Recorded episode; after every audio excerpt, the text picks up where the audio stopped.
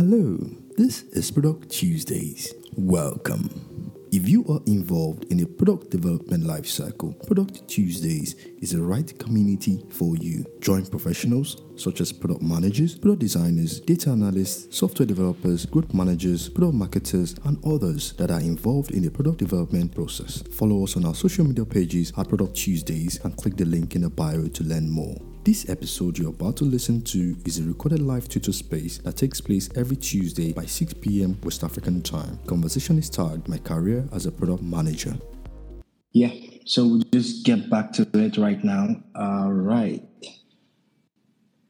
So we'll, we'll be introducing our speakers right now. Um, we're welcoming our amazing speakers lined up for today.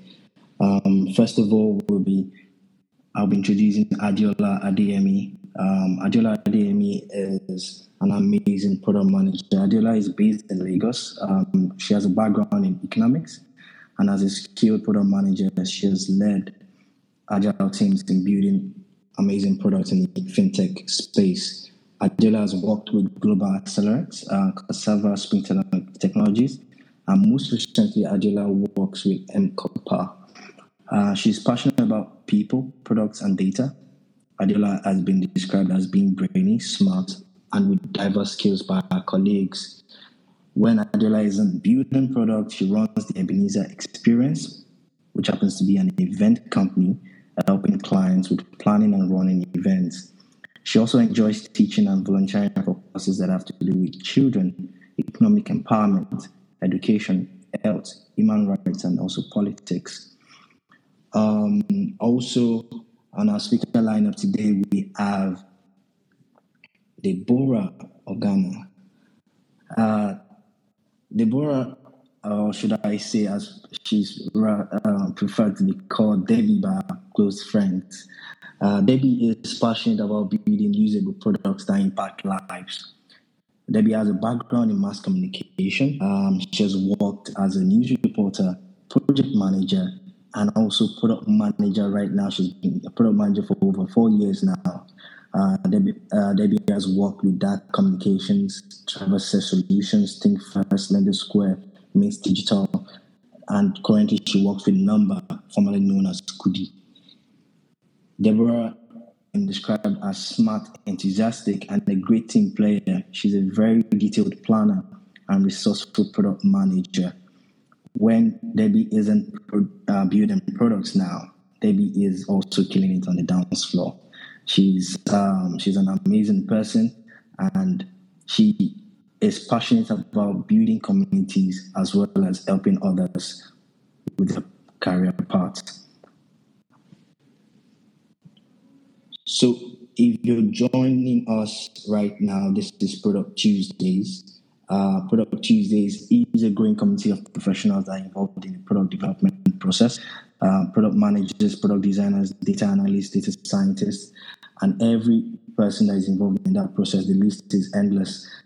If you're in one word the other involved in product development lifecycle, then click the link in the bio at Product Tuesdays to follow the community there. There's a link in the bio right there for you to join it as well. So at this moment, I would like to bring the speakers up to share their journey before we start the Q&A session. And before I do that, I also want to once again make a shout out to my co-host, Tobichuku Otoke, product manager, data scientist, also referred to as the data god himself. Toby, would you like to just say hello to the listeners today? Hi guys, um, it's great to be here.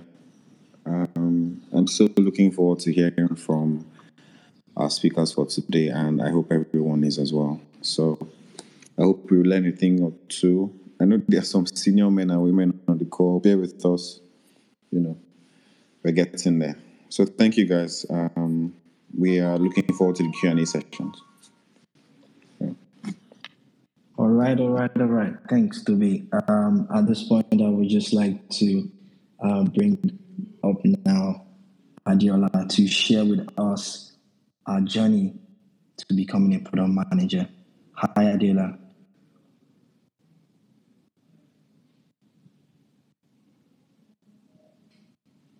Okay, hold on, hold on. Okay. Um, Adela, I just been communicating now. We'll just bring Adela up now to as a speaker. Hello. Hi, everyone. Emmanuel, can you hear me? Yes, I can. Welcome, Adela. Thanks for joining us. Thank you. Thank you for having me.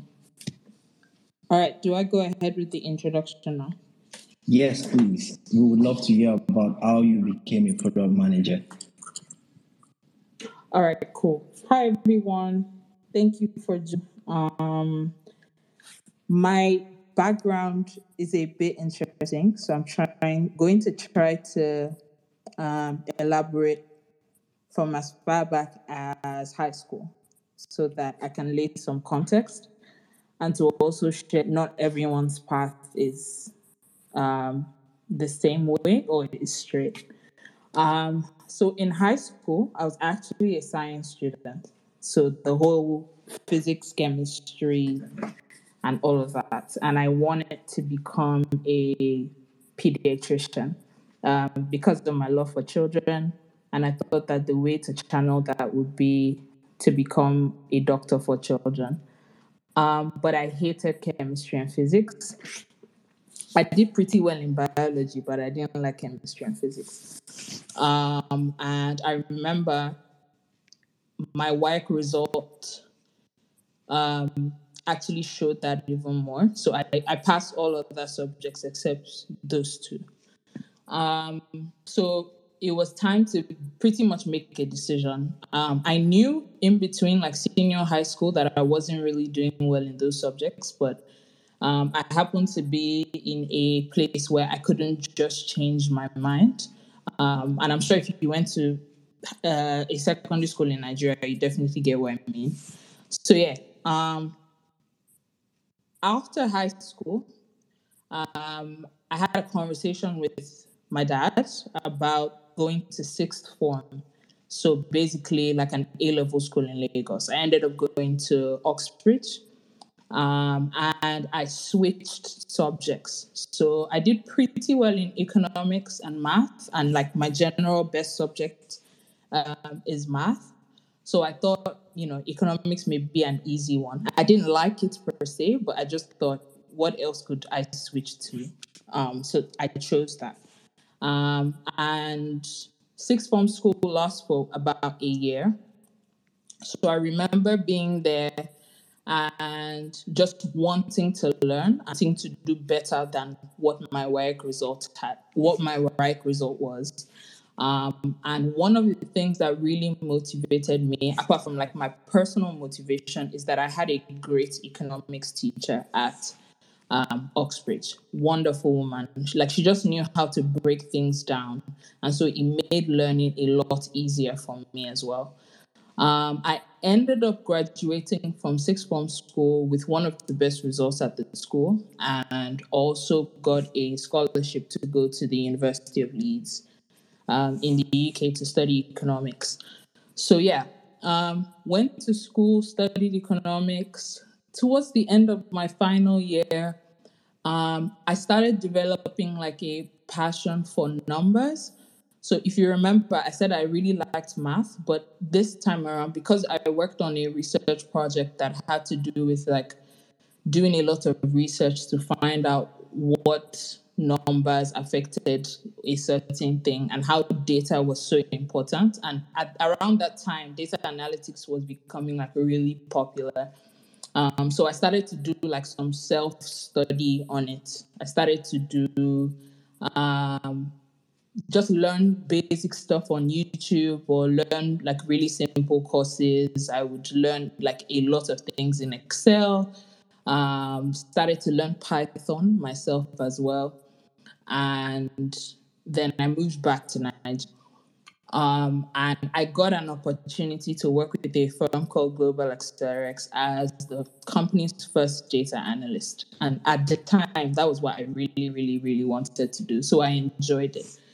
Um, about a year and a half in, um, my job as a data there was to basically look at the numbers for the company in terms of how we were doing as a business. So Global Accelerex at the time just had POSs um, nationwide, and we wanted to see like on a volume and value basis how much are we getting in, like in terms of transactions, are customers happy? Um, how can we, you know, get feedback to them really quickly in terms of like uh, the contact center um, and things like that. So I was mostly looking at numbers a lot for like a year and a half, and then I got very bored because I thought that the job became very monotonous. Um, and I remember we had an open door policy at the company, and I was having a chat with the MD of the company at the time. And I remember just saying to him, I'm really bored of what I'm doing now, and I would like to try something else. Like, I really like this company, um, and I'd really like to do something else. So at the time, he had a discussion with me about wanting to start a product unit. I hadn't really heard about product management at the time, so he told me to just go do research and see if it was something that I was interested in. And he also said that I I sort of had the skills that were required. I just needed to continue to learn. Um, so yeah, that was pretty much how I got into product management. A lot of self study. We had a uh, another product manager who was hired at the time, um, just newly as the product team was being um, set up. So I could learn a bit from her and also learn a lot from like live projects that I was assigned. Um, so yeah, that was pretty much how I became a product manager. This was around 2018, and I've been doing that same thing consistently for about four, five years now. Um, and this is probably the thing that I've stuck with the most. Um, and if you've listened to everything I've said, you've seen that this is probably the thing that I haven't really changed. And I really, really enjoy product discovery, I enjoy product delivery, I enjoy field research, I enjoy actually the process of speaking to engineers and figuring out what technology is the best to use, um, figure out how we're solving the problem for the customers. Um, and yeah, I really, I really, really enjoy it. Um, yeah, over to you, Emmanuel. Thanks, Adiola. It's um, quite an insightful um, getting to know your background and where you started out from. Um, before we get to, I really like have questions for you, but before we get to that part where we start to talk about some of these things that some of the questions I've even heard um, other um, aspiring PMs, new PMs to being a product manager and starting out. I would love um, Deborah as well to just come up right now and um, and also share experience. But before she does that, I would like to just say one or two things about Deborah. Um, okay, right now, um, Deborah, should I say Debbie, as she's popularly known at the workplace and all of that, is passionate about building usable product and impact lives. Uh, Deborah has a background in mass communication and has worked as a reporter, project manager, and she's been a product manager for over four years now, um, being work, working for companies like Solutions, Think First, Lender Square, Mint Digital Bank, and now she works with Nomba, formerly known as Kudi. Uh, Debbie is described or has been described by our colleague as being smart, enthusiastic, and a great team player. She's a very detailed planner and resourceful product manager.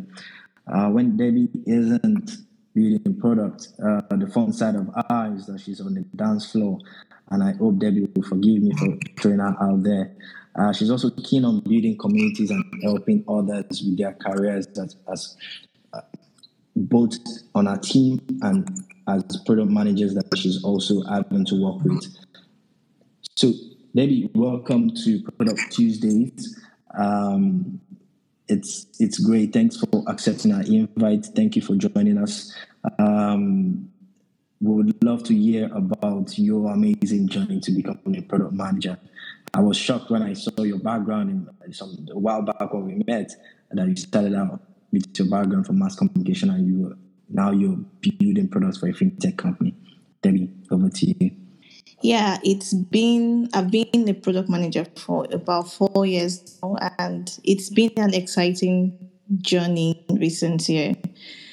Um, I'm currently the product manager for credit and savings at Nomba, formerly known as Kudi.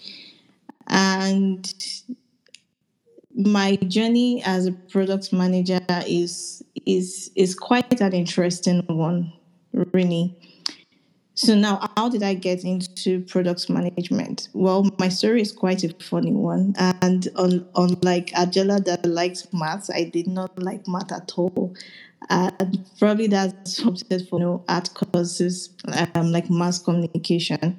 So yeah, I studied mass communication at the University of Benin, and um, when I left school, when I graduated, I really wanted to stay in the media. I mean, I enjoyed, as in the drive to stay in, in the media came from the love I had during my internship. And thank God for internship because it really exposed me to, you know, real life work experience.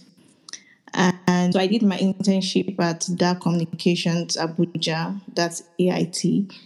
And yeah, I love speaking with people. I don't know where that where that um, drive came from because I see myself as a shy person, as a reserved person. But when I'm out there in front of or behind the mic, I enjoyed it. Most as most times I found myself even staying back beyond the normal closing time just to learn one or two things from the reporters, from the newscasters.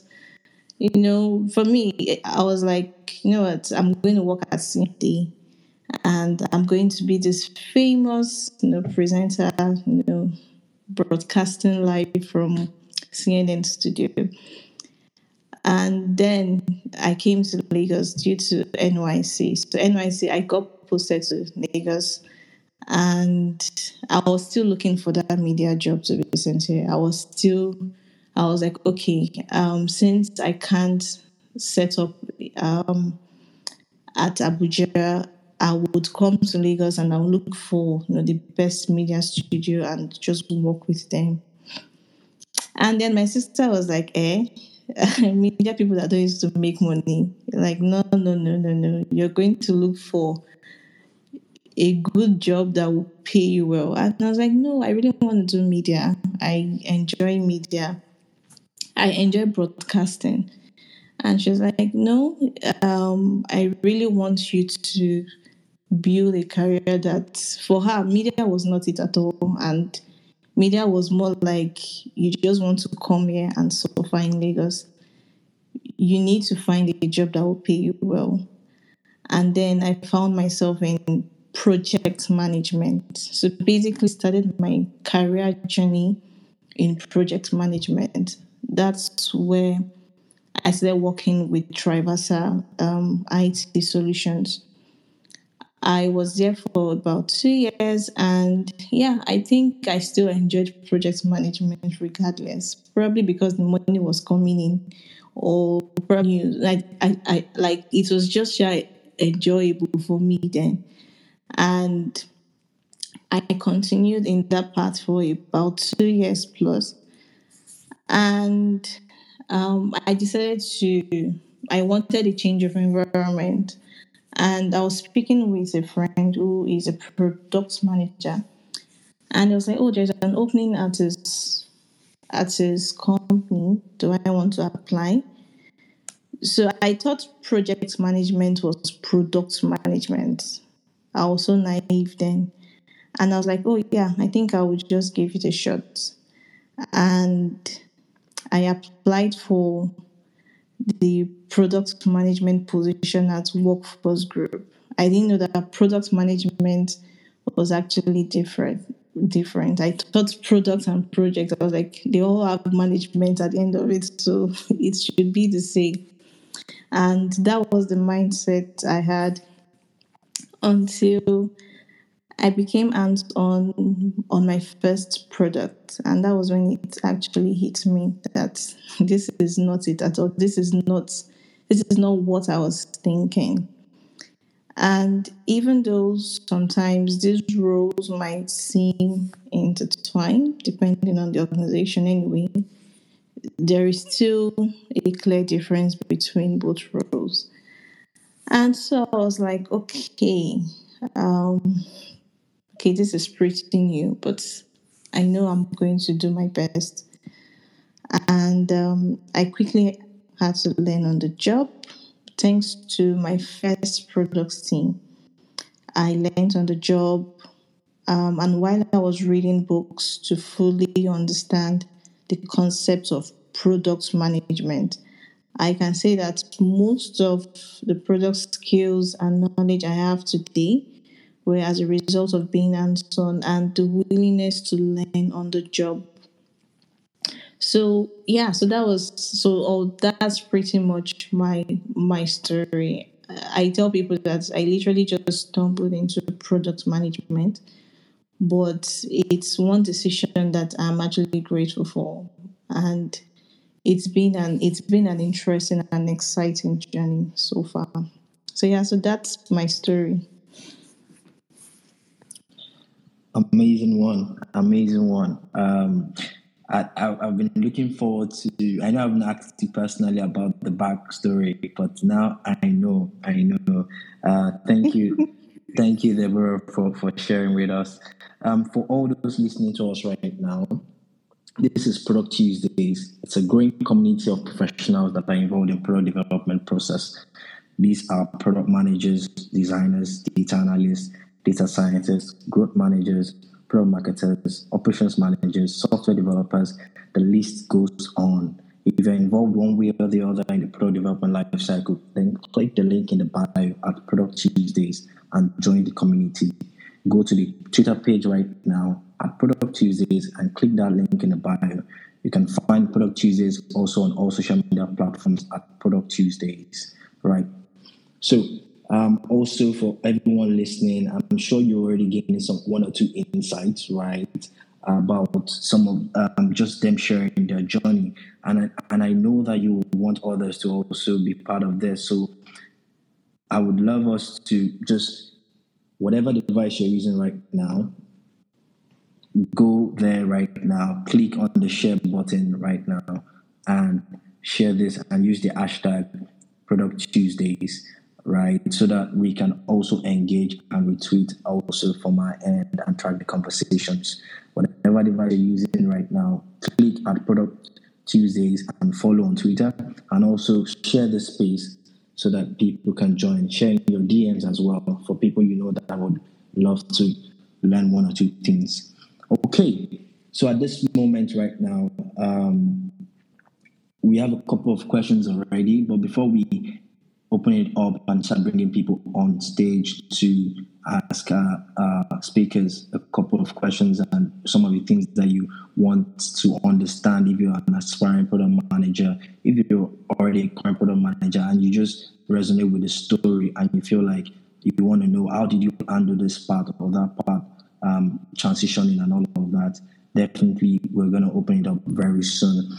Um, right now, I would just want to ask Adila right now about what's that one challenging time as a product manager that you faced, like that one project or that one situation that you faced, and how did you get out of it? I'm sure there are many product managers always have plenty right now, but what's that one challenging one that you can never forget? And then talk about talk us through how you, you manage this situation and all of that. Thanks, Emmanuel. That's a really good question. Um, I think that this is probably something that new product managers may struggle with, and I personally had an issue trying to figure it out when I first started, and it was stakeholder management. Um, so basically, before you build a product, you have to identify who the important stakeholders are internally and externally. So internally it could be Um, it could be the directors at the company. It obviously is your immediate team, so the engineers, um, the QA team, the designer, um, but you also have some other people within the company that need to know when things are being done. So, for example, if there are any legal um, issues surrounding it or any legal frameworks, then you need to bring in the legal team. You need to have the operations team know so that they can also work on, um, you know, tools that they will use in engaging the different customers whenever this product goes live. Um, and then externally, you have like stakeholders that you're working with. So if it's not uh, a product that is for your company, and maybe you're working with another company to build a solution for them, um, then you also need to keep them updated. So this is what we're doing in this sprint or in this week. Um, if you have any issues, you have to be able to share um, within the time limits. Don't don't um, keep issues to yourself. I think that that was one of the things that I really struggled with. So in the beginning, I had to work with some product owners at one of, I guess, Nigeria's most important institution at, at this moment, and that's NIBSS. Um, my friends who are probably on this space know the product I'm talking about, so they they definitely know um, how much this really affected me. So you, sometimes you find that some stakeholders uh, sound a bit too tough, but it's because they really just want feedback on what's going on or want to be updated on whatever issue it is that you've informed them about and how you're going to go about it. Um, so it's important to always send them like an update, like either update frequently, at least a couple times a week. Um, you could even call them to update them about the process. Don't just make sure you're not too silent on all of the things going on. If for some reason your deadlines shift, you also need to update them as well because they're working on a strict timeline to enable this product go into the market. So if something happens that is not open to them at the moment, you need to let them know. And you need to learn how to take corrections. Um, and sometimes those corrections will not come in a construct, um, especially from a stakeholder that's very angry. um, you just need to learn to see, basically, sieve the weed and then look for the important stuff in there. So if they're yelling about something, what's important that they're saying and how can you go about it? There's actually a framework for um, stakeholder engagement. I'm going to try to remember it um, as we speak. I think it's called the RAC RACI or RACI or something like that. But it basically is a group of stakeholders that you should hold responsible. So there are stakeholders that are responsible for something or accountable for something, or C is consulted, I is informed. There are some stakeholders that you should just inform that, oh, we're making a change to this design because X, Y, and Z um, there's some stakeholders that you need to let them know everything that's going on with the project. But as long as you're continually updating everybody, then um, it will go smoothly. I think that's one of the things that I, I really struggled with in the beginning, but I'm a lot better at now. Thanks, Adiola. Um, what you just touched on is almost every, like, the, what I've heard in time passes, like almost every product manager's nightmare trying to mm-hmm. balance between internal stakeholders and external stakeholders, depending on when you have um, maybe you're working on a B2C or a B2B approach or whatever type of product you're working on. So it's it's amazing. I, I, I thank you for that. But to, to just piggyback on that same question, right? Um, how when dealing with, I'm sure you while at um, Global Accelerator having to deal with all these clients and all of that, when dealing with external external stakeholders, what will you say is one thing that seems always to bail you out. You know, there are times when you feel like it's something that you do consistently and it helps. I know you already mentioned always keeping um, them abreast of the the updates, like what's happening and all of that. What's that one thing that you also try as much as possible to do to make sure that um, you always have that relationship going with the external stakeholders?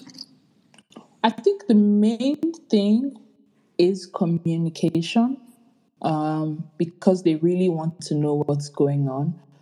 But then I think another thing is maybe just going out of your way to um, learn a bit more about the person outside of work. I, I found that that has worked for me. So what I mean by that is, I'm, and I mean this happened when I started off. We were still, you know, going to the office daily, so there was no remote work or anything like that. So I would find a way to either go to their office to have personal conversations with them, or like invite them out to have coffee or something. So when they're a little bit more relaxed, they're not talking about work anymore, and you can try to like get to know them personally um, and then speak to them. It's almost like you're you're doing a one-on-one, very similar to how you meet a friend. Um, if it's if it happens in like a remote structure now, you can also replicate the same thing maybe on Google Meet, like have a virtual meeting and then just explain what's going on, get to get to know them or get to know what they like um, I find that salespeople use this strategy as well. So you'd find that if a salesperson wants to get a target, you find that they're sending things to this person's office, um, which is not about work, right? They could send like a bottle of wine or send some chocolates or buy them a watch. Those kind of things, because you've gone out of your way to find out what the person likes, the person, if you know they're passionate about getting this thing out as well, you find that most of them will calm down a little bit and then try to understand, you know, what is really going on. And then somehow it betters the relationship, the working relationship that you guys have. So I found that that, that could be quite useful. Okay, thank you so much, Adiola. Um, Okoyemi, thank you so much for helping Adiola there. She already posted, and we have it um, um, the model that Adiola was referencing at that time. So before I, there's another question on my mind right now to ask you, but before I do that, for everyone listening to us right now, um, you definitely want to share some of these things that we're hearing with other colleagues or other people working in products that could learn one or two things or the other. So right now, I would love each and everyone that's on the space to click that share button in this space and use the hashtag product Tuesdays to share this with their followers. You can send this to this space via DM to people you feel that would love would love to be part of this space and would love to learn as well. So use the hashtag at, at Product Tuesdays, also on Twitter at Product Tuesdays, and on all social media platforms at Product Tuesdays. Okay, so um, I would love to, before I go to Debbie, like there's one thing I would love to ask Debbie first, which I know she probably has an idea of. But Adiola, one thing I would like to get from you is you mentioned along the line around some of the things that helped you, right? But I would like to get one thing. I've heard product people talk uh, talk in the sense about tools of engagement I'm always hearing questions about, oh, what tools can I use? What tools are you using? Uh, you know, and that's something that seems to be a constant thing I hear every time. Was that an issue for you when you started out, or was it something that you found your way around? And what would you advise for any aspiring PM or for any product person that is always bugged by um, choosing a particular tool to use for the team or for whatever project they're working on? Ah, that's a good question as well. Um, in my experience, tools are or have been chosen.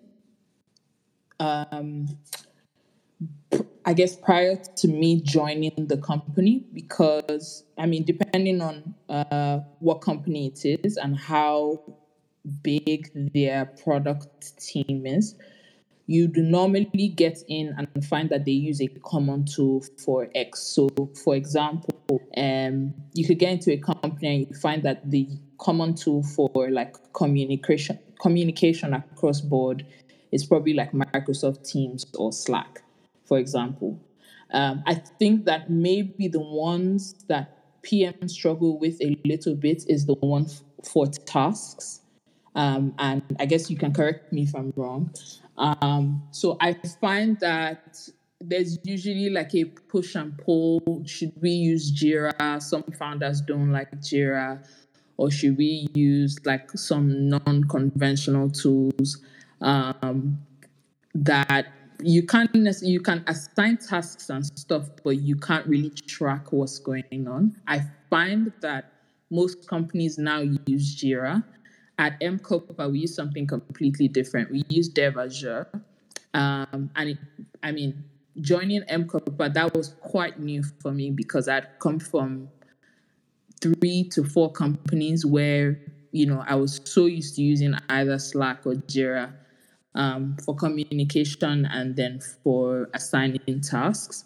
I think the way to go about it is speak with your product team, um, see which they're more comfortable with. I find that most people are already used to one or more of these tools anyway. So making the decision would probably just be around okay, how does this tool benefit us? What are we going to be using it for? How do we track progress? Things like that.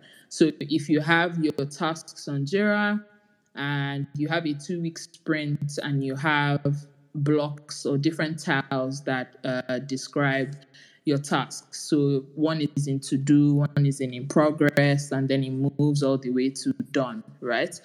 Internally you guys can determine what those different statuses should be um, but in choosing the tool itself, you, you just have to make use of something that's useful for the entire team because you don't want one person carrying the baggage of other people and then maybe a developer doesn't like it as much or hasn't used it at all and is used to another tool. And so maybe the pm or the qa has to then do the job of assigning tasks to them or moving their tasks and so on and so forth um, in the past, I've also worked with people who, I mean, in a group, we all really liked Jira and we were working with it, but there was this one particular person who, I mean, assign the task to him, that's fine. He will never move it. um, so you'd have to adopt with cases like that where, I don't know, you could either figure out how to discuss with the person's engineering manager because he was a developer in this case um, and then really just share with them how important it is for everyone to do what they're supposed to do. So yeah i hope i answered that question yes you did yes you did task management tools are always a question at the table and then you know how you have engineers that are like would rather just want you to do your stand up and then stand up recover for everything and all of that. So yes, you did touch on it. Uh, thank you for that.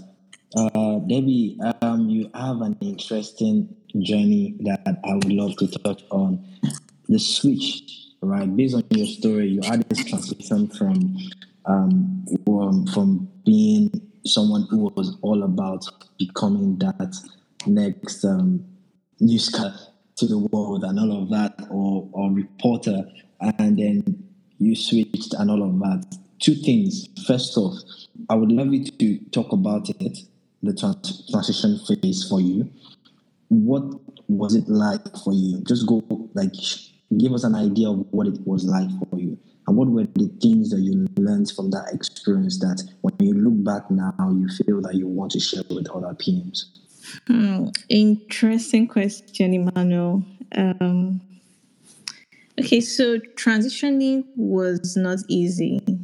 Trust me, um, it wasn't easy at all. Like I had my, I had moments where I would literally come home crying because I thought I'd messed up. Not I thought I actually messed up. So it was, it was not it was not an easy one for me, given that I didn't even have prior knowledge of what the industry, what the role entailed. Um, anyway, moving from project to product. So moving from okay, the dream, no, the transition of my dream from um to be a media person to projects and now to products. Um, when I started off uh, in my project management journey, I had I had a, a line manager, and the good thing. So the good thing about transitioning is that at every phase, I had good managers that were not only patient with me, but they were interested in my growth. So starting from the project management space, um, I had the manager who I was working with, so I was shadowing a period of time, and I was literally learning on the job. So I asked a lot of questions. I had to because I was a complete novice in that space. So I I continued asking both the seemingly foolish questions and you know the ones that didn't seem foolish. I sure asked questions, and while I was doing that, I was observing. So I observed a lot. I watched how my line manager then, how she went about, you know, projects managing, how she spoke with clients, how she even, you know, came up with status reports that would be shared to both external and internal um, stakeholders. Um, I I shall I watched everything about you know my line manager, asking questions, picking up tasks. I was very I was very curious because I don't like to be in a position where I don't know certain things that is required of me. So I would ask questions and I would take up courses as well. So I took up courses to understand um, the concept of project management then i took up um, i met with other i made friends with project managers you know, who were already advanced in that space and you know asked them questions about how they navigate how they navigated certain certain situations and challenges that they faced on the job um, I I I read books.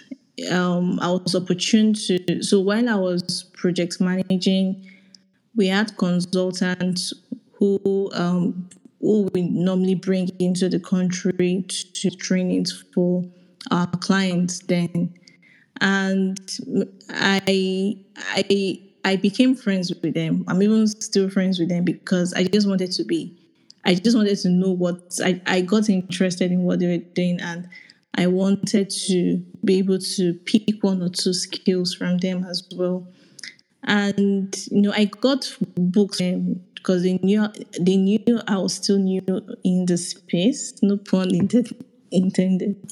They knew I was quite new in the space, and um, they got me project management books, which I read and yeah i was able to learn one or two things you know while on the job. So to answer the question emmanuel i observed. That was one thing i knew i did very well. I could just sit and just observe how you're doing how, how you're working and executing your job. I asked questions. I was not shy to ask questions. I read i read books in that would that I could pick one or two skills and knowledge from. Um, I I asked questions. I asked people questions. I made I asked I made friends with people that were already in that space.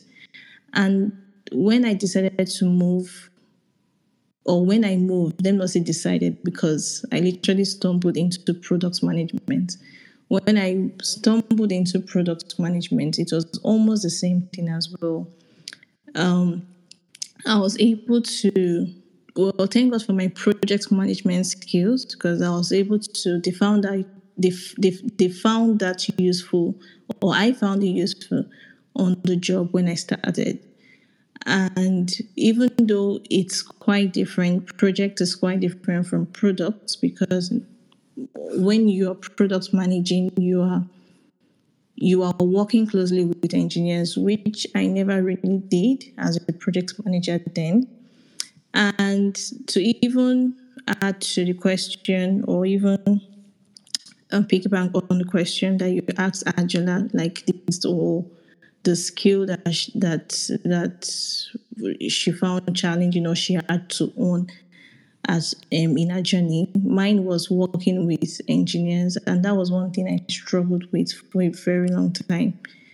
I was I asked so I'd, I'd, I'd, I'd never really worked with engineers closely and being a complete novice in that space um, it was quite difficult so one of the scenarios would be when you assign tasks to engineers and you and they expect you to actually try to you know pet them or not cajole them per se, but pamper them to do their job. I, I think you're like, why do I have to do this for you? We are both employed to do this job. Why do I have to, you know, pamper you and you know rub your back to actually get you to do your job? So that was one thing I I I, I just didn't understand. But then I learned that you actually lead um, you lead by influencing your people, not necessarily directing per se, but engineers like to like you need to build that influence to actually lead your product team and that was i had to discover that on the job so transitioning into product management i had to i had to learn a lot i had to read books and some of the books that helped me um, during that phase, you know, books like Hooked and even product books, articles on product school. I fell in love with product school. Product school then was like my best friend then because they had lots of free articles that you could actually go and actually pick one or two things from. So it was a combination of learning on the job, failing forward, um, asking lots of questions, um, being part of a community. I had to, I found myself looking for communities to actually be part of because I wanted to know if what I was facing on my um, on my as a product manager was unique to me or there were product managers also going through the same thing. So I joined communities.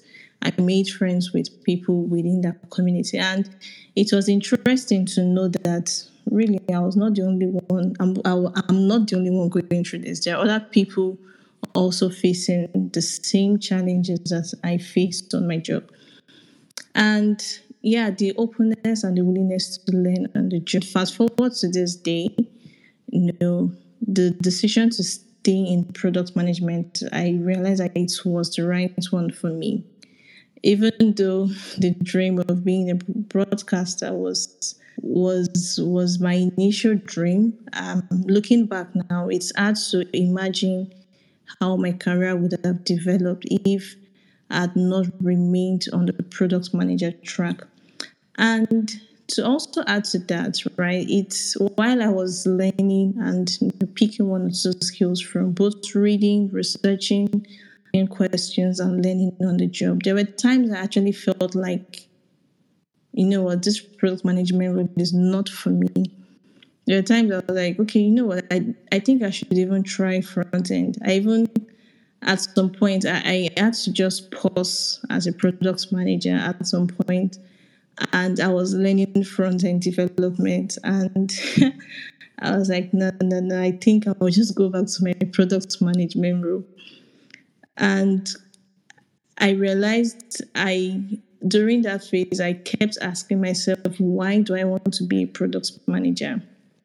Why do I want to remain as a product manager? I, I asked so I had to know my why. I had to define what my why was. And when I found that, when I understood why I wanted to remain as a product manager, um, till now still keeps is the drive for me. Is the reason why I wake up every morning to still get my laptop and do as as in to do my job, despite the challenges, despite the orders, despite the frustrations. Really, um, knowing your why is very important. And when I was able to figure out my why, um, yeah, that's what is still keeping me going to date. So in summary, right, um, transitioning was not easy. And how did I navigate that waters? I was able to ask questions, to learn on the job, openness to learn, openness to ask questions. Like some people find it difficult to ask questions because they don't want to look naive or they, they don't want to look foolish. But trust me, it's important to ask questions, even though you don't want to ask openly have that one person you can always go to to pour your questions on and yeah you'll be fine trust me for for for newbies for in for transitioning or people that want to transition into product managers you'll definitely be fine if you have the willingness to learn on the job and ask as much questions as you can Thank you, Deborah. Thank you so much for that insightful response. Uh, you covered a lot of ground with that response. Um, I think one of the questions I was even going to ask you, you already touched on it. But one of the things that seems like a confusion most times when we're talking about project manager and product manager seems to be like an issue. Before you respond to that question, I would just want to reach out to everybody on the space right now. If you're listening to us, if you're enjoying the conversation, do follow us at Product Tuesdays and then share this link in your DMs and on your pages to people that you know that will be interested in listening in. This space is going to run up till another uh, till 7.30 so we'll space uh, we'll be bringing up um, people now uh, to also ask questions. But one of the things that I would love us to do is two things. In order for you not to forget what you want to ask, um, please just use the hashtag at Product Tuesdays. Um, follow at, at Product Tuesdays rather, and use the hashtag Product Tuesdays to ask your questions, right? And once you use the hashtag, we can pin that hashtag on this space so that we can respond to all those questions. Um, at the same time, we'll bring up people on the space, but just in case um, we don't cover everybody, right? We would love to like, allow everybody to use that hashtag hashtag Product Tuesdays so that we can answer and pick and, and most likely even merge questions together so we can do everything within the time frame that we have. So over to you, Debbie. What would you say in just two minutes or, or so? What would you say is the major difference between a project manager and a product manager? Um, okay, so I would say that so the role of a product manager is more strategic. Um, so first of all, it's important to even know the difference between product and project. So product um, a product doesn't necessarily have a completion date. Um, its life cycle is continuous until probably when the company needs to kill the product. So it so product passes through different phases, right? From the ideation up to the um, growth stage, up to um, the stage where yeah, from ideation to launch to growth and then debt stage. So the debt is basically okay, the company is no longer interested in having this product. And then for projects, there is always a start and end date. So in terms of the roles, um, a product manager's role is more strategic you're more like you know the CEO for the product. You are that person, or you're that person that marries the different um, teams that would contribute to the success and launch of the product. Now, for a project manager, a product manager's role is more tactical.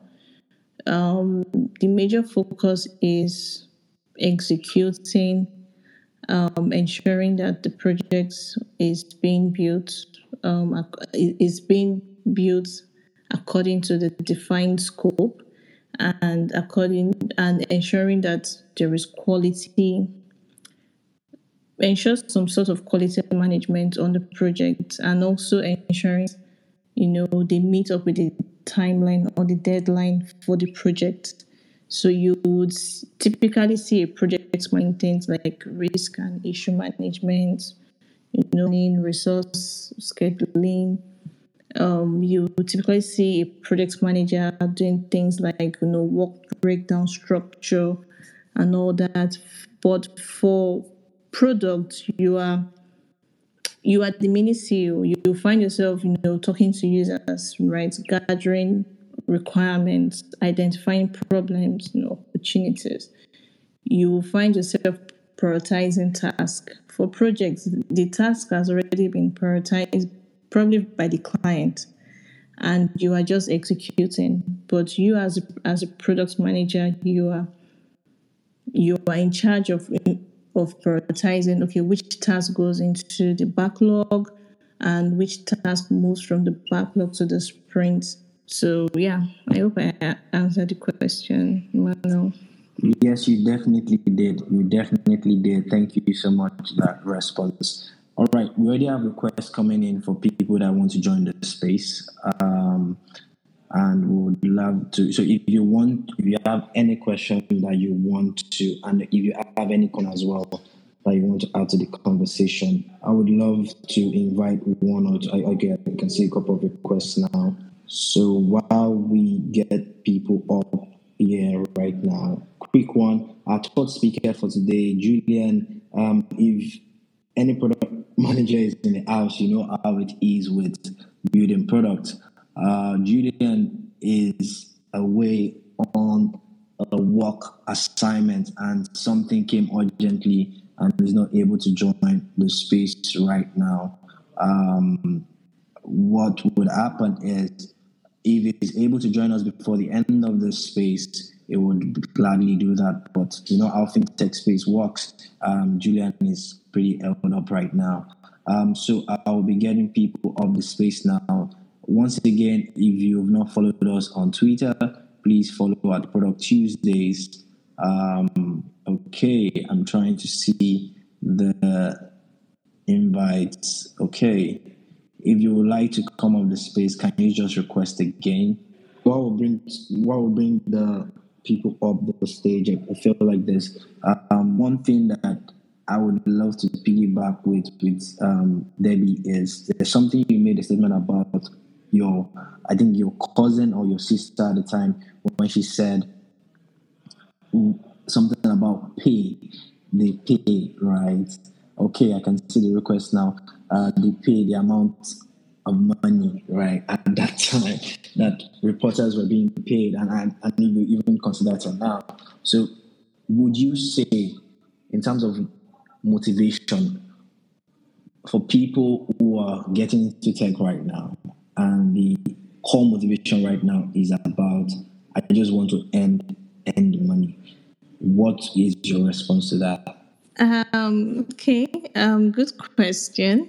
Um, so I think I'll, so I would say that delving into the product management space, um, looking to end more shouldn't be your main motive it shouldn't it shouldn't be your motive to be sincere yeah i know that everybody let's like let's be real. We all want to be we all want to be in a space that actually you know would end very well given the state of the economy.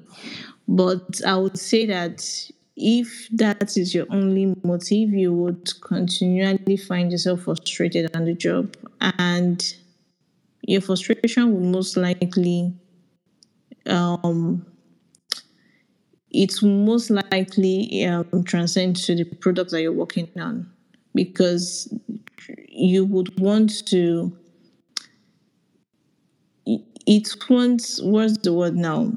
You most likely struggle.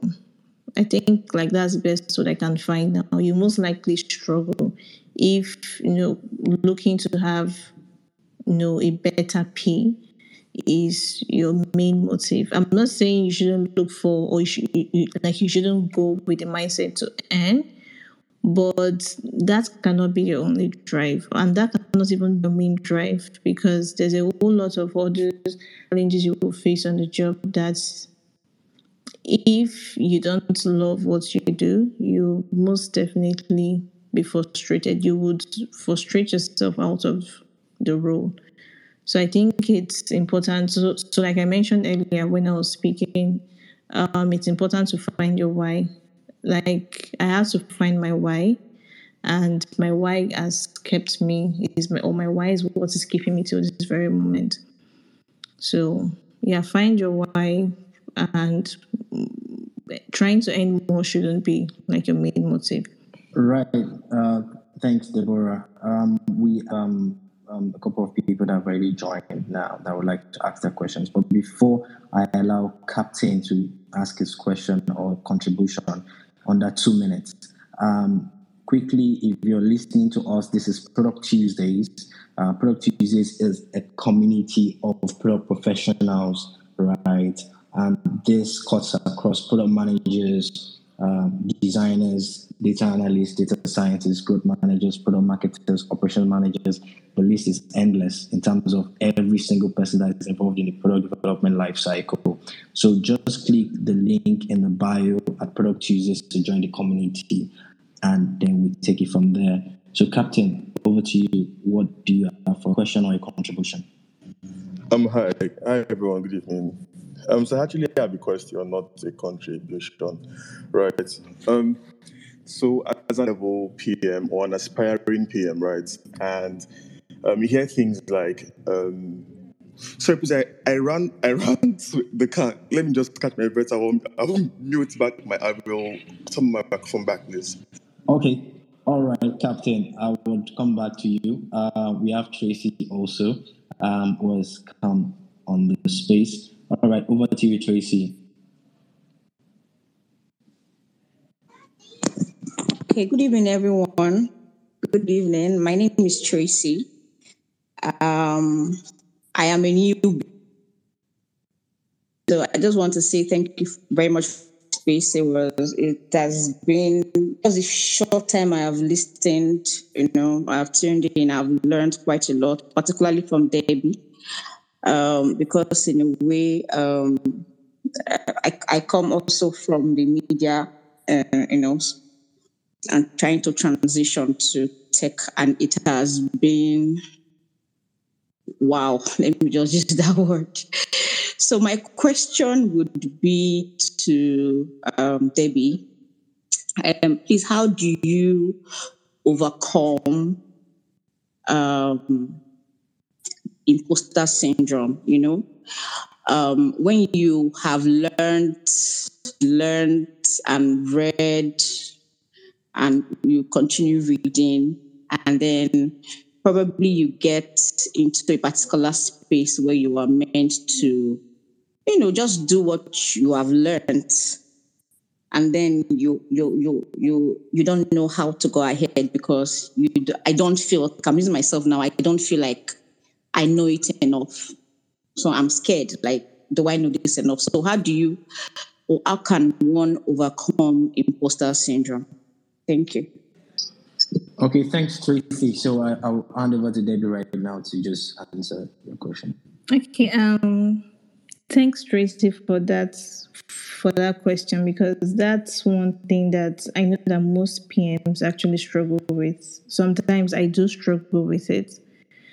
And when I find myself in that situation, I I ask so I ask or I talk to people, I talk to a friend. I just ask them, how do you think I'm doing as a product manager? Because sometimes the reason why we feel that way is because we don't feel like we're good enough. We don't feel like we're doing our best. And I think that's as a result of not tracking our growth. So, see the way we track product growth. When you build a product, right, you have metrics that you use to track if your product is doing well or not. Now, as product managers, um, how many of us track our growth as a product manager? Like most times, we are always executing, we're always in the field. We are more concerned about the product than even ourselves. We're more concerned about how our product team is even doing, even more than ourselves. And we completely neglect, you know, we, we completely forget to even look inwards to even know how we're doing. So I'm talking from a place of experience because sometimes I feel that way. And some and when I feel that way, I pause and I ask people and and I ask people to just, you know, give me feedback on what they think about my product management um, journey or my product management expertise skills. And it's not just for validation's sake. I need to know okay, am I on the right track or not? Now, also, I've tried as much as possible to try and track where I was to where I'm going, as in where I was a few months ago to where I am at the moment and where I want to be. And this and tracking this helps me to understand that um, there is actually some sort of growth. I'm not just seeing it, but if it's feasible and written on the paper, it's easy for me to actually see that. Oh, this is what as in, uh, like I was this way or this were the skills I had a few months ago, and I've been able to develop it to this particular stage. And it's also important to know that you know nobody knows everything. You really do not know everything. Nobody, and th- and that's where collaboration actually comes in. Like it's important to understand that you as a product manager, you are not there to you're not the god of the product. You're not king. You're not almighty, right? So you are there to actually bring together masterminds um, you're there to bring you as in your you as in your you are there to bring together teams that are intelligent to help you build a product. So don't think that okay, I must be the key decision you know, maker on this product, or I, I must be the one bringing all the ideas and all that. No one knows everything, so it's important to know that you know what. Let's step back for a bit and allow your team sometimes to even lead. You know, by leading, allow them to, by leading, I mean like allowing them to also chip in and share their ideas and opinions regarding the product. So, first thing first, it's important to have that person that you speak with when you feel that way.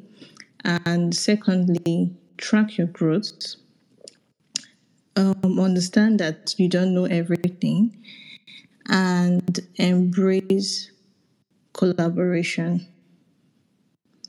Yeah, so that's what I think.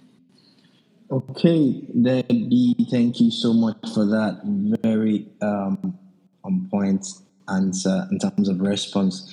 Um, at this point, before I bring in Captain, I'm not sure if Captain is ready yet. Quickly, don't forget to follow the conversation online on Twitter, hashtag Product Tuesdays. Um, ask your questions using the hashtag, comment, and whatever you're doing in terms of you love this space, you want to be part of the conversation. This, by the way, is a weekly event. It's going to be happening every Tuesday, 6 p.m.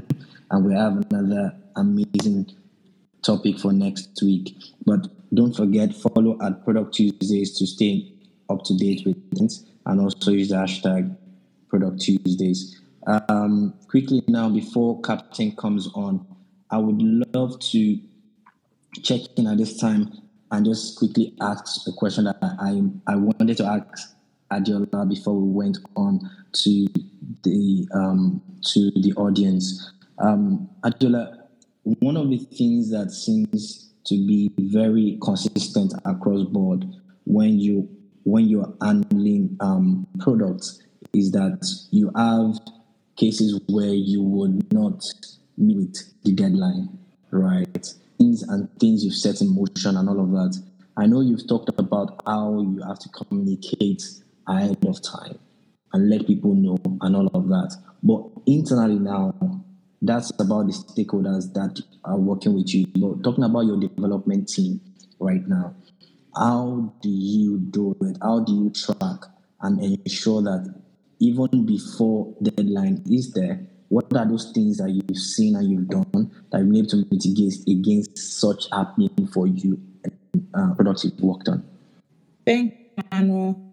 Um, I think one of the reasons that we don't meet deadlines is because we don't simplify tasks easy enough. Sometimes we, we try to pack too many deliverables within a sprint.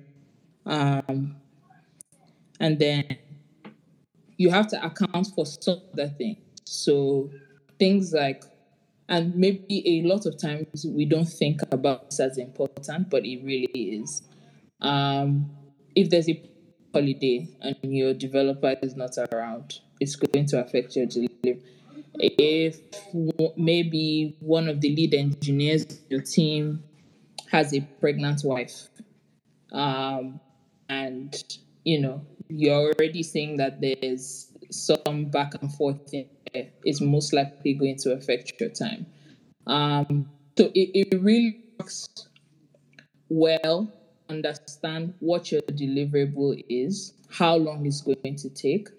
Uh, for a typical sprint, what I try to do is I work with my engineer lead um, to look at the tasks that we want to assign and then about it. Like how simple is this going to be? If i feel like i don't have enough technical knowledge about it i ask um, do you think that is something that is easy and can be broken down within this sprint and available? Or do you think we need to break it into two different parts and accomplish like this part of it which is really what agile framework means right um, we're accomplishing little things, you know, one by one or step by step. Um, so are we able to accomplish this first part of it before we then move on to the second part and, you know, again, communicate to stakeholders that this is how we want to go about it. Sometimes when we put in way too much and then consider the team that we are actually working with, you know, um, then it's sometimes difficult for us to do. Another thing that comes to mind is sometimes um, the developers want to work on the task with a new type of technology that they're not very used to. So maybe they've been writing Java, and to be able to accomplish this, they need to learn another language. You have to incorporate that time for learning the language into being able to accomplish that task. So if you put all of those things into perspective, it gives you a better understanding of how long, in terms of a timeline, um, you need to put in place before you then go about like communicating it. And then if you as the product manager, your engineering team feels like satisfied about this, then um, and then I guess sometimes we tend to leave out the QA team in the process as well because they would all have their time in testing that's the API endpoints and then before they test like the UI, it's like a product that they have to do the same. They have to do two different tasks like that. And again, that takes a lot of time. So you have to account for all of those things uh, to your development time. A good way to do this is probably having a conversation at sprint retrospective. Um, so typically after sprint, you guys come together and then what do we do well? What didn't we do well? Um, how can we improve? And really take those improvements into your actual development activity. Because if you don't, it will, you know, affect you in the future. So yeah. Okay, thanks Adeola for that um, um, insightful one. Captain, are you ready now to ask a question? If you want to join the space and ask any question, please send in a request.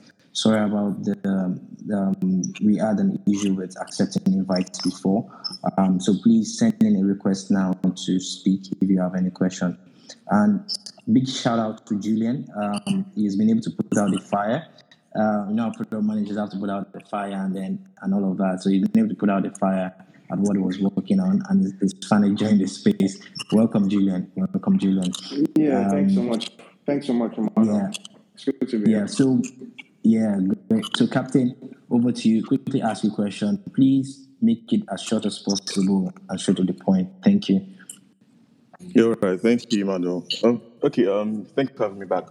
Real quick, yeah. So, as an aspiring PM, like, how do you land that first um, job? I won't say job per se, but like internship because like a job. What you what do you want to be doing? But like, how do you land that first internship? I know they say a lot of things like, like you have to like build a portfolio and all of these things. But building a portfolio might say, sorry, um, building a product, you know what you've done a lot of these things can take a little, right? So how do you like land that first internship or like because most times when you check in for um, job opportunities for product managers, they're always looking for experience, how many years you've got, and all of those things as well. So like, what's the best approach to getting it done? Really, really. Thank you. Okay, um, I'm going to throw this. I, I think Julian just joined. I don't know, Julian, do you want to take a stab at the question? Uh, yes, yes, I think I can offer some insight. So, um, most people I know who got into pro- product management, they they pretty much transitioned from some other role they were doing in their company, because product management is a lot of responsibility.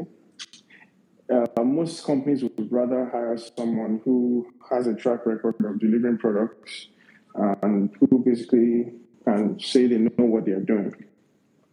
So I'm not sure I've really come across internship opportunities for product managers myself. What I do know is most people transition into the role from some other role. So if you're into UI UX in your company and uh, you think product management is something you'd be interested in, well, you could start like building relationships with your product manager on the team, trying to get more insight into what he or she you can learn from them and eventually you could transition to that role if your company is open enough and they see that you are someone who takes responsibility. I transitioned into product management from software development. I was a dev.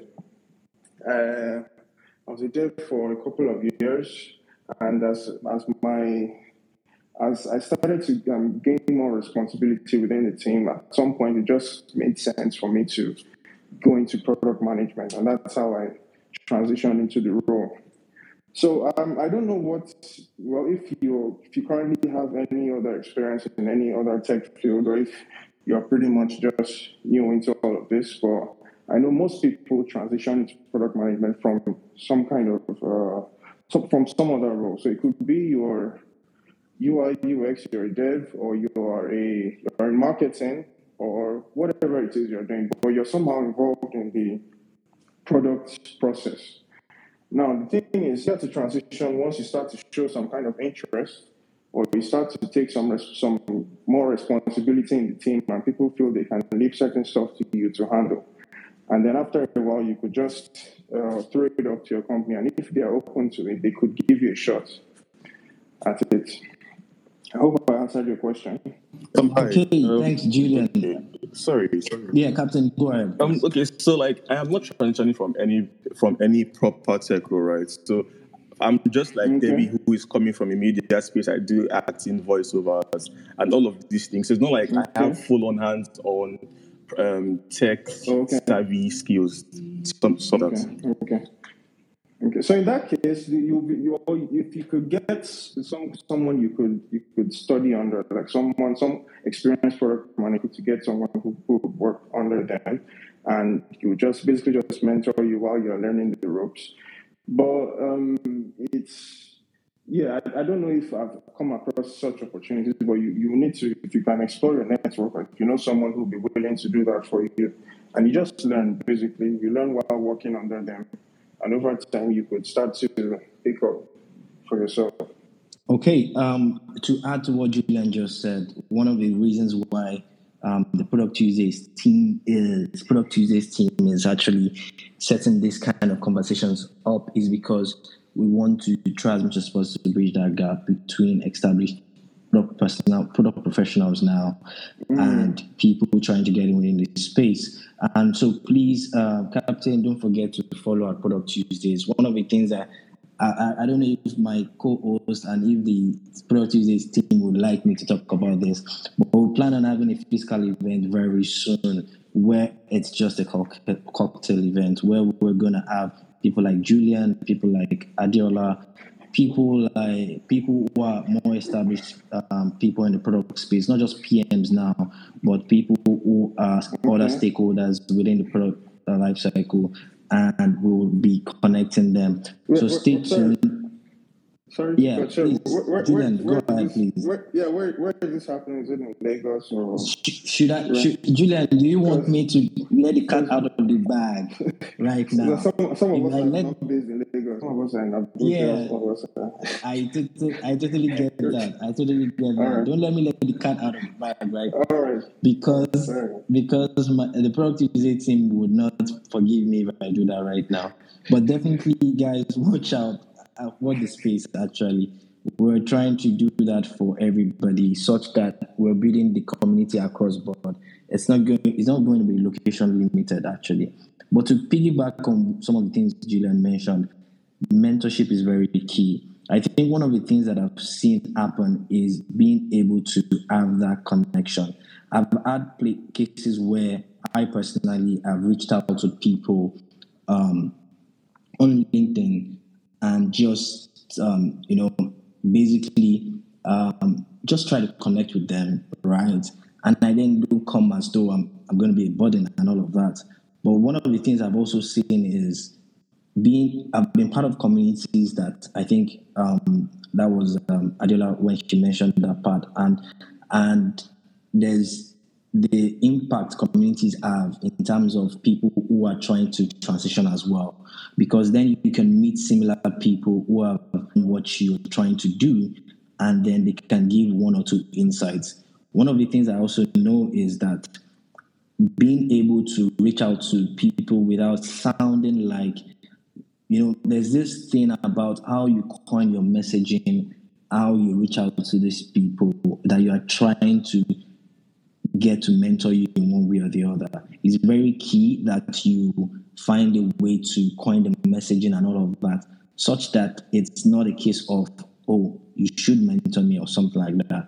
But in a very respectful way, find a way to connect with those people. But hopefully, in the coming weeks, well, by the time we're going to be announcing this the uh, stuff, I don't know, Toby, should I should I go ahead and throw the cat out of the bag?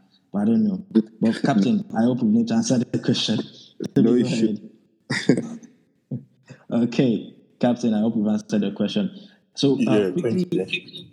quickly, quickly now, I would just like to say one or two things about Julian. Julian is, like he said, is an is a software engineer extraordinaire. Like if you check one of the tweets that we've already pinned to this space, Julian wrote a piece of how um, his journey has been working at TeamApt. He's a technical product manager at TeamApt right now, and he started out from a technical background in terms of being a software engineer and going through quality assurance and all of that. So you've seen it end to end.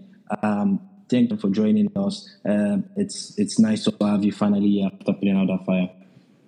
Thank you, sir. Thank you. So uh, we have Buba also on the space. Buba, would you like to please, Buba, sixty seconds because we want to add more people on the space to ask the questions. Oh, Go ahead, Buba. Hi, hi guys. Can you hear me? Yes, we can. Oh yes. So uh, you pretty much answered like most of my questions, but um, uh, so for I think, okay. So the question I want to ask here is, as we know, certifications for project management is a PMP. So what do we have out there like for uh, you know pro- um, product management? Seeing that it's really difficult to uh, land internships in uh, you know product management spaces. Okay. Okay, at this time, I will just allow Adela to take a stab at that question, right? Um, Adela, do you want to do you want to answer that? Yeah, I don't mind. Um, hmm.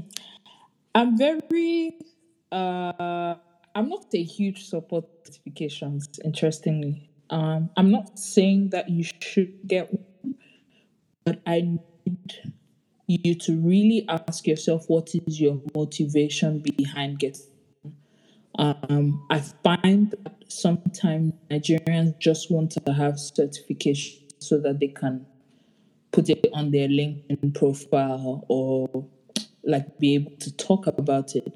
But sometimes, especially when you get to interview stages, most people don't care about the certifications. They care more about your experience. There, I mean, to answer your question, there is a uh, a certification called AIPMM. It's a Certified Product Manager um, certificate, and I think that there there are like a few others that you can do online as well. But this is the one that I know mostly. But I would advocate more for getting useful work experience um, and trying to learn stuff by yourself. Joining a lot of communities um, speak to you know product managers or product leaders right now. Uh, there are a few um, product committees, like Product Tuesdays is one. We also have Product Dive. We also have People in Product. Um, the other two have Slack channels that you can actively join and you don't even need to say anything in those places like you can just join and then you learn from people um, you can see uh, the slack channels are populated with different kinds of people people who are currently product managers or people who want to transition and they introduce themselves. Sometimes they have physical meetups just like product is planning as well. But you can learn from like they literally have conversations and ask questions that could help to develop your mindset. They send links they send a lot of documents and files and things like that that are really helpful. So I'd advise that you could as well um, and if you really really really want to get a certificate um, just guess make sure that you're doing it for the right reasons I hope answered. Uh, yes, sorry, just one more thing, Emmanuel. Um, so seeing that um, you know, there's quite a lot of should I say industries where you can become producers. Uh, like, is there like a blueprint that you know everyone follows, or regardless of whichever you know industry you're in, or like I, I don't know how that works. Can you can you be more elaborate on that? Okay, um, I would allow Adela to take a stab again, and also I would love Debbie to also answer once Adela is done. Please go ahead, Adela. Okay, cool. Um, interestingly, I want Captain to elaborate on that a little bit. You say blueprints. Do you mean maybe like an X, Y, and Z of things that people should do to become a product manager? Uh, yeah, exactly. So is there like what everyone follows or what everyone must do, regardless of whatever industry you're in? Because okay, we have finance, we have uh, other industries. Is it? Can you guys hear me? Sorry, I got a call. Yeah, it, it broke in between, but you can continue now. I can hear you. Oh yeah, as I was saying, so is there like a, a, a way, like is it just the one way thing that everyone follows to, uh, you know, being a product manager, or there's a different uh, things you have to know since that you're going into this industry? That's a good question. Um, I think that there's no lineage to becoming a product manager. Um, I don't know if you did early enough but you'd hear that my experience is very different from Deborah's and very different from Julian's. Um, but I think that there's one thing that product managers are trying to do, and that is the ability to build products that are solving customers' problems today. So that's the common goal for all of us. How we get there is very different.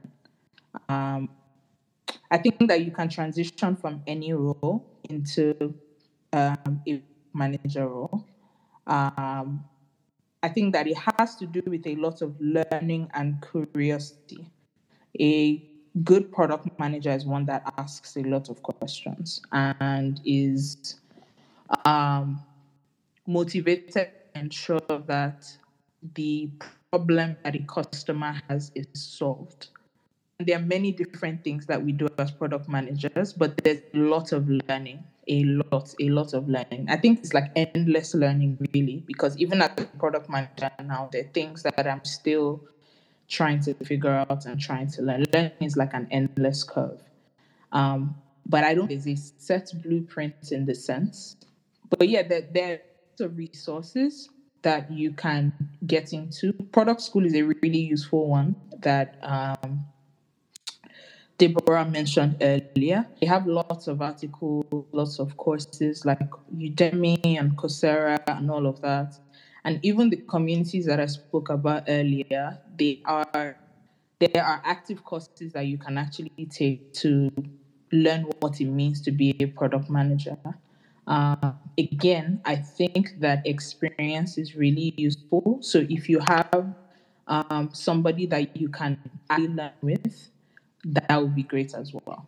Um, but I'm I'm very to hear what Deborah and Julian will say. Uh, before the speak, uh, this is still like uh, irrespective of you know products. Now we have digital products and uh, physical products, right? So is it that people who are going into you know project manager for digital products is it like a different thing to learn? And also people who are doing product management for uh, you know physical products, is that like a different thing to learn as well? Yeah. So actually, before um, to answer that part, um, I okay would have to bring Julian back on. Julian has a mix of both in, in terms of uh, in, in that sense as well. But I'll allow Debbie to also answer that while I try to bring Julian back on. Um, okay. Um, so I would say that I think the learning curve for both might be different, although I'm I don't um I I don't have the experience, you know, on both sides, but on top of my head, I I I think the learning curve might be different because um, the way you build digital products would most likely be different from the way you build um, hardware products. But like Adeola said, there is the fundamentals which which you would actually need either um, when you're building digital products or hardware products. And the fundamental there is that the customer is at the core of it all. So that's non-negotiable. At the end of the day, you want to build products solve real users' problem.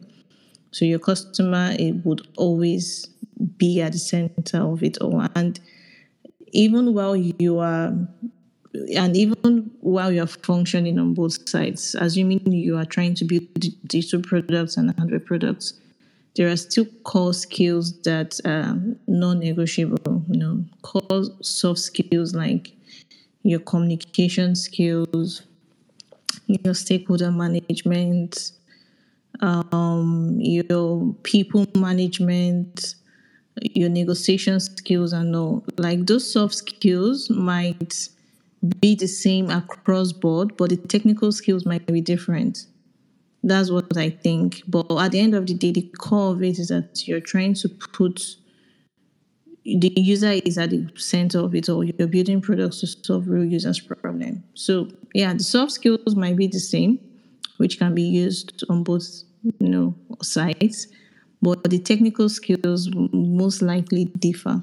Okay, thanks, Debbie. Um, quickly, um, because the space was meant to be over three minutes ago, I just got notified by my team at Product Tuesday. My my colleagues there are saying we are extending beyond the time frame. Uh, so I'll just indulge everyone to give us, because we had a bit of technical difficulties starting this space um, earlier, just give us a 10 minutes to 15 minutes max to wrap up.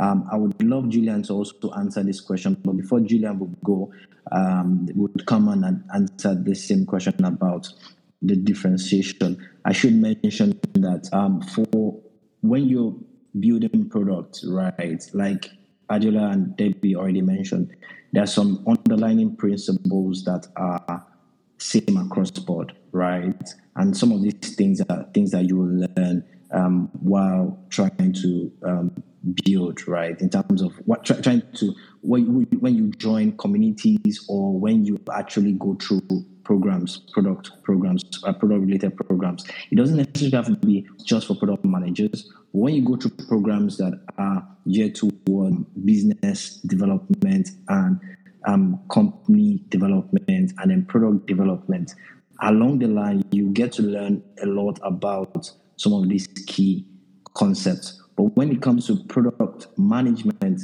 for hardware related products versus having to talk about digital products and all of that or software related products, a lot has to come to play. And some of these things, like we've all said on this space, is that the principles are the same to a large extent. The foundational principles are the same, but there are some ex- extra stuff that are beyond what. So I've also told, I remember telling someone one time that there's a cross, there's a crossing between project management and product management, but it doesn't mean project management is the same as product management, right? And that's the same in this case a lot of the principles that you would apply as a product manager would also have to play in this space. So quickly, Julian, do you want to just quickly answer Buba's question about this? Yes, please. I'm so sorry. You will indulge me. I think at the time the question was asked, my I was having network issues, so I didn't quite get it. Uh, could you ask it again? Okay. Hello. Yeah. So um, Buba is asking, is trying to understand. You know, we deal a lot all about digital products, and then we see yes. a lot of PMs having to do with digital products. But when we look mm-hmm. at products in terms of building product for hardware related conversations, right? Mm. Right. It's still you're still gonna manage that product development lifecycle, right? Yeah. But yeah. how like in that sense, what are the underlying principles? What are those things that are if I get you right now, Buba correct me, what are those things that are consistent? Are those are there principles that have to play and are they the same across board? Oh yeah, you're, you're very correct. You're very correct. Okay, so, so uh, generally speaking, I mean, there's uh, there's the hard skills, there's the soft skills, which we both which we've mentioned, and um, the hard skills relate to the more technical side of things. Um, whether it's a software product or a hardware product, um, it pays you well as a product manager if you have a good understanding of what exactly is going on on the very technical side. You may not be knee deep into it. You may not be very deep into what's going on, but you should have an understanding of it. So, I, I mean, so as, as a product manager, it's you should always be ready to learn from those you're working from. Uh, in some cases, they may know more about it than you. So you ask questions, you learn, and while you learn, you, you grow your idea about what exactly is happening. And it allows you to better connect with the work that is ongoing. Now, aside the technical side, there is also the other side that has to do with uh, managing the team, managing the execution, uh, managing the uh, the sprint cycles, um, breaking down the task items into the uh, the different subtasks, and making sure that you can arrange them in sprints and execute, and basically drive the team. Then managing the stakeholders, all this comes into play. Now, I believe that regardless of the kind of product you're building, uh, like my other speakers have said, many of these things will will basically be applied. Now, the only thing that will differ will be um, what's the, the actual technical work that is ongoing. Now, you may or may not understand it, or but it helps to understand. I think it's important to understand it so even if you don't understand it at the beginning of the product, your job before you start the execution process is to make sure you gain as much understanding as possible, and you're able to um, you're able to connect with what exactly is going on with the engineers and what they are doing, so you can relate with them on the level and uh, have a clearer picture of, of what is going on. Uh, I think that's that's my answer to the question. I don't know if I if uh, I could shed more light. I think that's it. Okay, um, I think Buba, I think we've done justice to your question, right? Yeah. I just want to confirm. Oh yes, you have. Uh, that's pretty much okay for me for now. Okay. I have more. Thank you very much. Yeah. Thank you very much, Buba. Um, also, for those who want to ask questions, right? We we are we're short of time right now. Um, we would love this conversation to continue, right? So hashtag Product Tuesdays on Twitter. Uh, after now, you can tag any of uh, tag at Product Tuesdays, and we would, if you don't like, you could tag at Product Tuesdays, and we'll redirect to any of our speakers or any other product leader that we know that could help in terms of answering any of those questions. We will do that after now. So quickly, I just want each and every speaker to, in just two minutes, to talk, to just share, not necessarily share, but tell us one thing for anybody listening on this space that is an aspiring product manager that is trying to get into this space and all of that. Just in two minutes, share something to them and tell them what you feel should be very key. So I'll start with you and we'll go afterwards.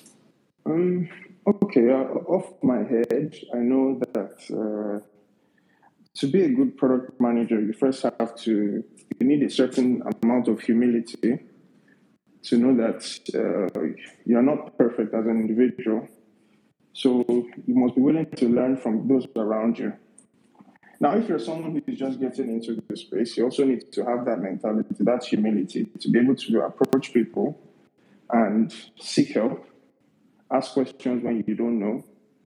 And it also pays if you if you can get some kind of mentorship.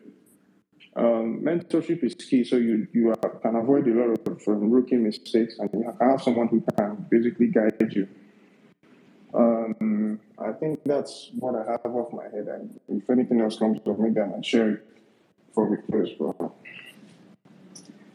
Yeah, then. Um, so you, so for everyone on the space, if you check the tweets that are up there within this space, um, there's a tweet by Julian where he shared an extensive article that I feel every aspiring PM. I read it, and once I read that article, I was like, wow, I need to share this. So please go read that article. He got yeah, has a couple of insightful things about his journey as a product manager, as well. Um, the, there's a tweet from Adeola, a thread actually from Adeola that touches a couple of things. Right, um, it goes on to talk about um, a beginner's guide to product pilots. Then also goes ahead to talk about product roadmaps and how important they are and all of that. So please, um, after this space, please do well to go read those pieces. Um, so Adeola, please go ahead in two minutes. What do you want to tell an aspiring PM out there? Um, one, be resilient uh, because a lot of hard things will come up and you have to be very tough and you have to go through that. Sometimes the engineer's code will not work. Sometimes Q working on many tasks and they can't jump on yours. Sometimes the designer isn't feeling really inspired. um, and they always say that we're the CEO of the product, so most people are going to come back to you. So you have to tough up. A lot of people are going to ask you questions. Be um, willing to explain, be as granular as possible. Stay curious. Um, don't ever stop asking questions. There's so many things to learn. Um, don't ever feel like anything is a stupid question because, well, technically, don't believe in stupid questions. Just ask anyway. Um, and I think last thing will probably be embrace corrections. Like if um, someone has said to you um, that you should have had something in a better way, listen to them and again take the feedback, constructive feedback really well. So yeah, those things. Thank you, Adeola. That that that I'm also taking notes because, like we said on this space, as a product manager, you keep learning. You keep learning. You have to have an open mind and keep learning. Um, Deborah, over to you. In two minutes, what do you want to tell that aspiring PM? Okay, so my three cents to aspiring PMs would be to keep an open mind and be ready to learn and unlearn as you progress in your product management journey. So don't be afraid to ask questions necessary. Um, also, appreciate small wins. It's easy to burn out, you know, when you don't give yourself a pat on the back sometimes. You forget that you're really doing well, and then you just like, you just forget you're doing well and then you actually burn out in the process. So it's so please try as much as possible to sometimes you know give yourself a pat on the back. And this would mean that you have to track progress at all times. So the way you track product progress um, your product progress try as much as possible to also track your product management progress as well. Then I think my last would be to practice open communication and, if possible, over communicate. I learned this in, in the hard way, but I'm happy I did learn. So it's important that you like always communicate and if possible just keep communicating and over communicating you can never over communicate trust me and this is very, very important for stakeholder management. So those will be my three cents and see you at the top. Thank you. Thank you, Debbie. Like like you basically touched on something that is very important. Even when the team isn't patting you on the back, pat yourself on the back. Those small wins are very key because the, the there will be days where you'll be crying in your closet and you feel like the entire world is about to crumble uh, as a PM and all of that. Uh, to find each of our speakers on Twitter, we have um, you can find um, Julian at Duru the Guru. Yeah, he's the guru himself uh, on Twitter. You can find at Debbie Organa on Twitter as well, and you can find at Adeola Adeyemi underscore also on Twitter. Um, also, follow our Product Tuesdays um, to get updates on our upcoming events and everything about the product community. So we're not just about product managers, we're about the entire product life cycle. So for if you're listening and you just joined, please follow our Product Tuesdays, right? And get that conversation going. So after this space, I know there are a couple of people we could not bring on, on the space because of time, and we promised we will just extend 15 minutes. So we are up. We just have two more minutes left. So please and please use the hashtag Product Tuesdays to ask any question that you have after now. Um, also, I should say point that my co-host Toby, thank you so much. Uh, thank you so much, the data god himself um, the team at Product Tuesdays, thank you for organizing the space. Thank you for making me your moderator for today. Um, just so I should say this, I am Ogunshola. Uh, I, I lead product at Alt School Africa. So if you're looking to get into tech right now, as a product manager, as a software developer, right now you want to gain that tech skill you want to join also uh, a community of people that are learning together right? Please go to at Alt School Africa, ALT School Africa, at Alt School Africa on Twitter, and you could visit the website www.altschoolafrica.com and you could follow that um, the links that are there for any of the tracks you want to learn. So thank you everyone. Once again, don't forget, please follow at Product Tuesdays to follow up with the conversation after now. Thank you, Julian. Thank you, Adeola. Thank you, Deborah, for joining the space today. It's been an insightful one. It's been an insightful one. So, till next Tuesday, we'll be discussing another interesting topic. For product managers, you know this stay hungry and please remember to follow at Product Tuesdays. Bye for now, guys. Thanks, guys. If you are involved in a product development lifecycle, Product Tuesdays is the right community for you. Join professionals such as product managers, product designers, data analysts, software developers, growth managers, product marketers, and others that are involved in the product development process. Follow us on our social media pages at Product Tuesdays and click the link in the bio to learn more.